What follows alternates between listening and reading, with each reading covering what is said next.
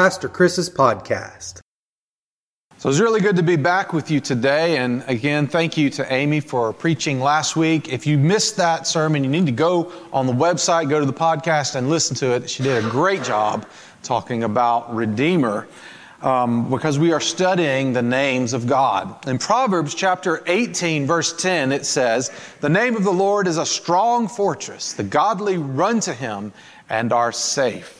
And so, knowing the name of God gives us strength and safety. It helps us to know the character of God.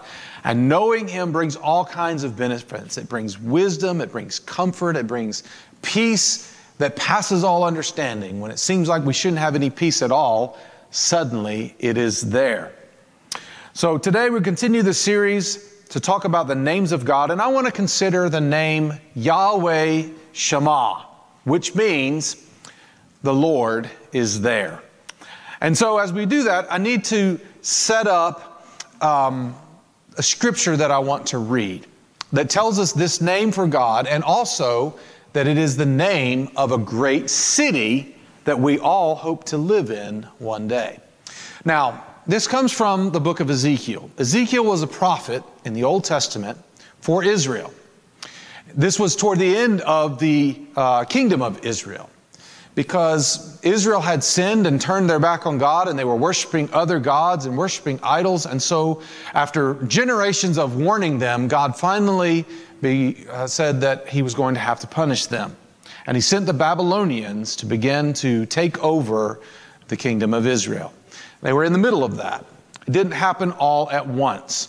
Um, Babylonia came and they attacked and they conquered Jerusalem and they took captives back to live in Babylonia. And they set up a puppet government to lead the people of Israel. And the government there in Israel was supposed to be loyal to Babylonia. And Babylonia said, if you turn your backs on us, then we're coming back to destroy you. So Ezekiel was one of those captives that had been taken as hostage back to Babylonia. And he had the difficult job of trying to continue to encourage the captives that were living there and to keep them turning their eyes toward God. Well, as he is living there, word comes that Babylonia has finally had enough, and they've gone and they've destroyed Jerusalem and they've destroyed the temple in Jerusalem. And in the midst of that devastation, God gives a vision to Ezekiel to share with the people of Israel. And we find that vision in Ezekiel about how God is going to build a new city and a new temple. And we read that, part of that in Ezekiel 48, verses 30 to 35, where it says, it gives a description of the city. This, these will be the exits of the city. The, on the north wall, which is a mile and a half long, there will be three gates, each one named after a tribe of Israel. The first will be named Reuben, and the second Judah, and the third Levi. On the east wall, which is also a mile and a half long, the gates will be named for Joseph, Benjamin, and Dan. The south wall will also be a mile and a half long. We'll have gates named for Simeon, Issachar, and Zebulun. On the west wall, also a mile and a half long, the gates will be named for Gad and Asher and Naphtali. And so, just pausing here. And so, God is telling these people, even though your city's been destroyed and they're wiping out your culture and your heritage, one day I'm going to build a city, and into the very walls of it and the gates of that city, your heritage is going to be built into that. So, therefore, He's trying to give them hope. And then it goes on with our key verse today in verse 35. The distance around the city will be six miles, and from that day, the name of the city will be The Lord is there. This is the word of God for the people of God. Thanks to God. So it says, The Lord is there, is the name of the city. The original Hebrew was Yahweh Shammah. And we've learned that Yahweh was God's proper name. It means I am or I am who I am. Usually in the Bible, they translate that as Lord, and they use all capital letters. And when you see Lord with all capital letters, it's an indication that the Hebrew word there is Yahweh. Lord is a, is a decent translation if you think about it, because a Lord is someone who is sovereign. You don't get to tell a Lord what to do. The Lord tells you what to do. That's the way it works. And Yahweh God is the Lord of all. He is sovereign over all. In other words, he, he is who He is. He doesn't change for us, He simply is. And the second word is Shammah, which means there. And it is interestingly, this is the only time in the entire Bible that the word Shammah is used. The Lord is there. And Yahweh Shammah are the last two words of the last sentence of the last chapter of Ezekiel. So, as he finishes trying to encourage the people who have just lost their city and their temple and their kingdom and their heritage and their loved ones, he's telling them, The Lord is going to build a new city. Don't you fret. You are suffering now because of your sin, but one day the Lord is going to build a new city and it will be named The Lord is There. Something is coming, something big. Do you know that the Lord is there? Some people struggle to know that the Lord is there, that He's with them. A lot of people think of God, and maybe they think of Him as being like an old man in the sky. When I was a little child, I used to think of uh, God as being one of the clouds up there, and he used to look at the clouds and see if I could see the face of God. That's a common way for people to think of him. Or maybe they might be uh, like Thomas Jefferson, one of the founding fathers of our nation, who was a deist, thought of God as being a deity far away, who was not actively involved in the world anymore. He'd sort of wound everything up and got it all started, and then he just stepped away and let everything do its thing. Some people think of God that way. Others might think of God as being an ethereal energy or spiritual force, a non personal thing. But when we read the Bible repeatedly, it tells stories that reveal that God is real, that He's tangible, that He's personal. God spoke to the prophets, and He uses that kind of language like He spoke and they heard words. And we read how God was a friend to Abraham. That's a personal, human type of relationship. And in Genesis, it says that God walked with Adam and Eve in the Garden of Eden during the cool of the day. And you can, uh, on a hot August day, and maybe a rainstorm comes up and cools everything off, and you can walk out in, in the garden, you can think of God walking with you. And if that were not enough, God took the form of a man and came down to earth. He was born as a baby named Jesus. We read how God, I mean, we read how Jesus was dedicated in the temple. Luke tells us about a time when Jesus was 12 years old and he and his parents went on a trip and Jesus got separated from them. Another very human problem to have. If you've ever lost a child or been separated from a child or known of a friend that had that happen, you know what that's like. And Jesus experienced that. His parents experienced it. Of course, the gospel tells so many amazing stories about Jesus' miracles and teachings, but it is also clear that in Jesus, God is a man with flesh and blood who gets thirsty, who is hungry, who even in the end bleeds, and dies. So God is real, and He is here.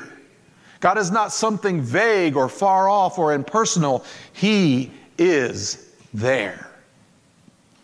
God is there when a baby is born. He is there in that miracle of a new life beginning. He's there with the mother as she struggles through the pain and the suffering of the labor. He's there with the father who can't do anything but watch his wife as she struggles through that pain. God is there when your kids go back to school in uncertain times. He's there with the teachers who fret and stress about how they're going to teach these children and also follow all of these regulations and all of the concerns that they have about keeping the children safe. God is there when a young couple gets together to get married and they promise to love each other for the rest of their life. But God is also there with the person who decides not to get married, chooses instead to remain single their whole life. God is with them. God is there with you when you start a new job with the, all the uncertainties and the, the stress and the nervousness and also the hopes and the possibilities that you have for the future. God is there when you lose a child and you feel like your heart is utterly broken and you just don't know how you can keep going. God is there when someone betrays you or when you are the one who is the betrayer. God is even there with you, loving you in the midst of your chastisement or your punishment. You see, the Israelites had turned their back on the Lord and they were suffering the consequences, and yet God was still there, speaking through the prophet Ezekiel, trying to encourage them, trying to tell them, I know that all that you have known and that you've loved is falling apart, but I am here. And I'm going to be with you. And one day, there's going to be a new city and a new temple. God is there with us when we celebrate and we laugh, when we cry when we live, and when we die. Ezekiel and his people were devastated when the temple was destroyed. For them, in their time, the temple was where God lived. Not that God needs a place to live, the whole world is his home, the whole universe is his home.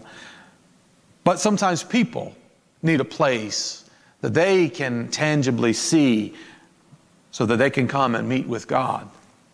And the temple gave people access to God's presence. The temple, when it was destroyed, it meant that they no longer had a place to be in God's presence. But Ezekiel shared a vision for a new city called Yahweh Shammah. The Lord is there. And Jesus came and started building that city in our hearts. Do you remember how Jesus once told the religious leaders? They were asking him, Who are you? What gives you the right to say all these things and to teach these people? Show us a sign to prove that you are authorized to do this. And he refused to give them a sign. He said, Here's your sign destroy this temple, and in three days I will raise it up again. The people thought he was crazy. He's a lunatic. It had taken 46 years to build the temple. How was he going to build it in three days? People thought he was crazy. But Jesus wasn't talking about a physical temple. Jesus was talking about his body, which the Bible says was crucified and buried in a tomb and rose back to life on the third day. And this is part of a new covenant that God made with people. If you repent of your sin and you turn to God as Lord, He will forgive you your sin and He will be there for you. He will be with you. In fact, His Holy Spirit will come reside in your heart. You see, you don't have to travel to Jerusalem to seek God's presence in some ancient temple. God is right here, right now. And if you're online with us and you're sitting on your couch or your front porch, He's right there with you right now. 1 Peter chapter 2 verses 4 and 5 says, "You are coming to Christ, who is the living cornerstone of God's temple. He was rejected by people, but he was chosen by God for a great honor. And you are living stones that God is building into his spiritual temple. When Christians gather together, as we are gathered now, we form a spiritual temple where God is present. Isn't that cool? Think about it. In the Old Testament, there were two structures that were built as sim- the symbolic presence of God with his people. In Exodus, there was the tabernacle tent. God told them to build this tabernacle because they were wandering as nomads who were living in tents, wandering through the wilderness on the way to the promised land. And so God said, I will come and I will live in a tent right alongside you. And how did they know that God's presence was there in that tabernacle? He led them. During the day, he was a pillar of cloud, and by night, he was a pillar of fire, and it moved. And when the when the pillar moved, it was a sign to the people God is on the move. We need to be on the move with him. And they would go. Later, as they settled in the promised land, they built a temple in the time of Solomon. And Solomon dedicated the temple, and on the day that he dedicated, as he prayed for the Lord's presence to come, it says that there was a sound like a mighty wind, and a cloud of smoke and fire filled the temple, representing the glorious presence of God had come to reside in his holy temple. Then we fast forward to the New Testament in the book of Acts, in the second chapter. Do you remember the story of Pentecost? We celebrate the birth of Christ's church. And it says all of the disciples were gathered together in an upper room and they were praying when suddenly there was a sound like a mighty rushing wind. And it looked as though tongues of fire were dancing above the disciples' head.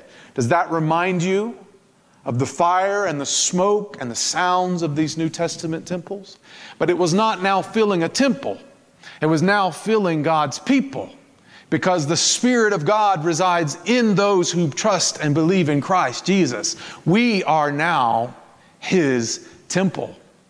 And I'm so glad that it's not a stationary temple like it was in Solomon's time. It's much more like the tabernacle that could move from place to place. But we're a mobile army of God's soldiers going out into the world. And when the Spirit of God moves, we go with Him and we carry His Spirit everywhere we go.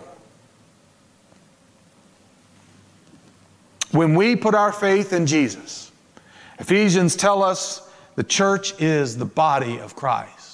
So we are the body of Christ and his temple, and the Lord is there. And yet we still long for a day when all that is wrong with our world will be made right. And that day is coming. I can guarantee you this it is closer today than it was yesterday. For Jesus promised that he would return one day to separate the sheep from the goat and the weeds from the wheat and his faithful from the unfaithful. That day is coming. It is getting nearer every minute. And no one knows the day or the hour that it will happen. And so we have to be ready at all times. One day, God is going to come and He's going to make a new heaven and a new earth. And in that day, we will live together in the city of God on earth. And picking up from the vision that God revealed to Ezekiel, we flip to the very end of our scripture in the Revelation of John, where he describes that new city named God is there. From Revelation chapter 21, verse 1 through 4. Then I saw a new heaven and a new earth, for the old heaven and the old earth had disappeared, and the sea was gone. And I saw the holy city, the new Jerusalem, coming down from God out of heaven, like a bride beautifully dressed for her husband.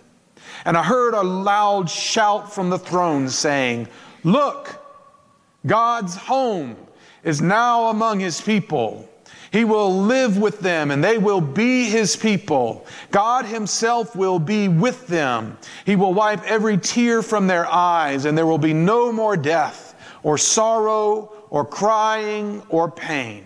All these things are gone forever. This also is the word of God for the people of God. Thanks be to God. As we close our time together today, we have the privilege of sharing the sacrament of Holy Communion. And it reminds us of what Jesus did for us so that we can become stones, living stones in the temple of God.